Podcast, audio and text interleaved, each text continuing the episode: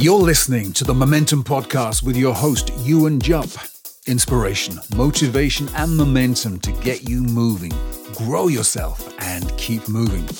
We hope you enjoy what you'll hear today, and more importantly, apply the life changing principles shared in today's Momentum podcast. Live wiser, live deeper.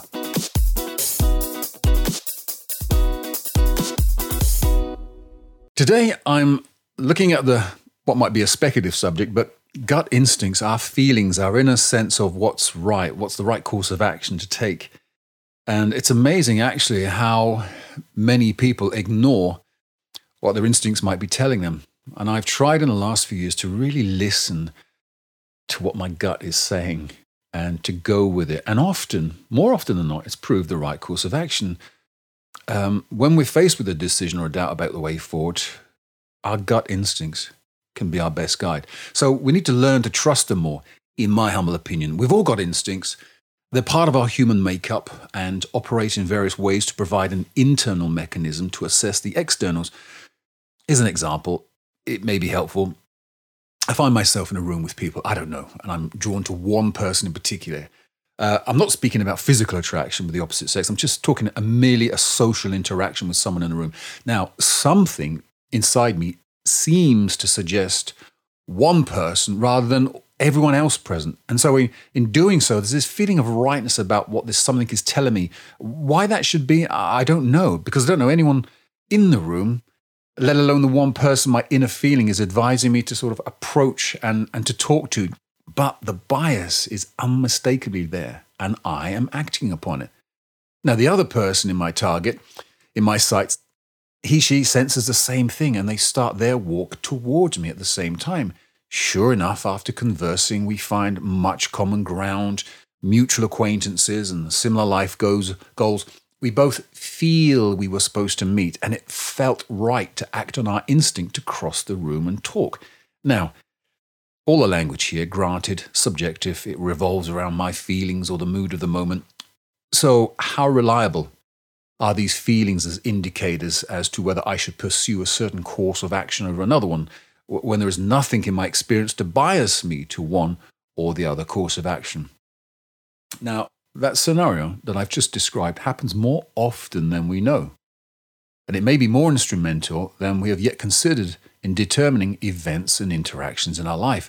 And I'm fascinated with our instincts and how important they are in weighing up what is the most expedient thing to do when we're unsure of our next step. Instincts, sometimes referred to as our gut feeling or our intuition, or in spiritual language, the sense of discernment, to discern what really is happening, very important tools in our psychology and shouldn't be ignored. They've saved lives prevented foolish decisions and opened up new opportunities when acted upon, although we couldn't rationalize in those moments of decision why we should obey them over another course of action.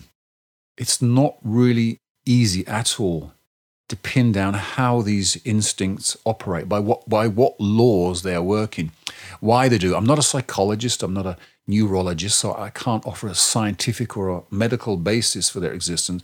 It just seems that some of them are intuitive ways of behavior, while some may be subtle safety mechanisms that we've silently absorbed over the course of our life. When the need arises, they kick in like a, an ABS system on a car, or the, or the friend who phones just when you were thinking about them. What I can say is that there have been marked moments in my life when I've acted on a gut feeling about something or someone, and it has proved to be right. It may have even saved my life. The funny thing is that these instincts are not hit and miss in their success rate. Acting upon them has proven to be consistently the right thing to do, even when the thing suggested was deemed uh, perhaps irrational or contrary to convention in that moment. Why? Well, I can't tell you why that should be.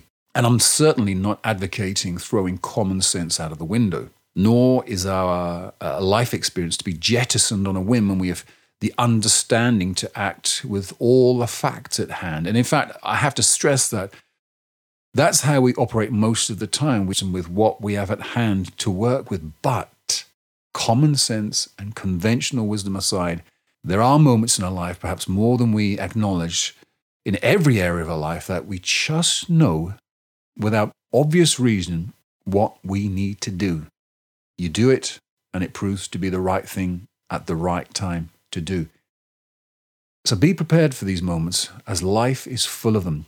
Listen to your instincts. Seek out your gut feeling on something you're unsure about. Discern what really is happening, whether to proceed with caution or to get the hell out of there.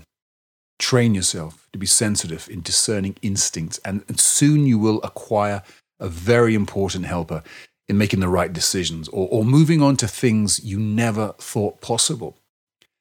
A key characteristic of those who have been instrumental in, in sensing the pivotal moments in history, rewriting human destiny, the key characteristic was their sensitivity to hear and act upon their instincts. Perhaps you're facing a challenge today. Perhaps you feel that something needs to change and it's at hand to turn the opportunity to your favor. You're against the wall and there's no cavalry rushing over the plain to rescue you. Listen to your instincts. They may save your life, lead you to a gold mine, or, or open the door via a strategy that has been elusive till now to the thing that you've been pursuing for so long. So I leave you with this question What is your instinct telling you to do, my friend?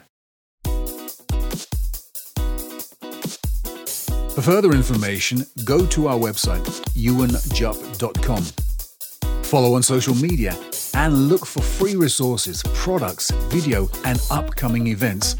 I hope what you've heard today has been inspirational and helpful. I look forward to welcoming you on the next Momentum podcast with me, your host, Ewan Jupp. Live wiser, live deeper.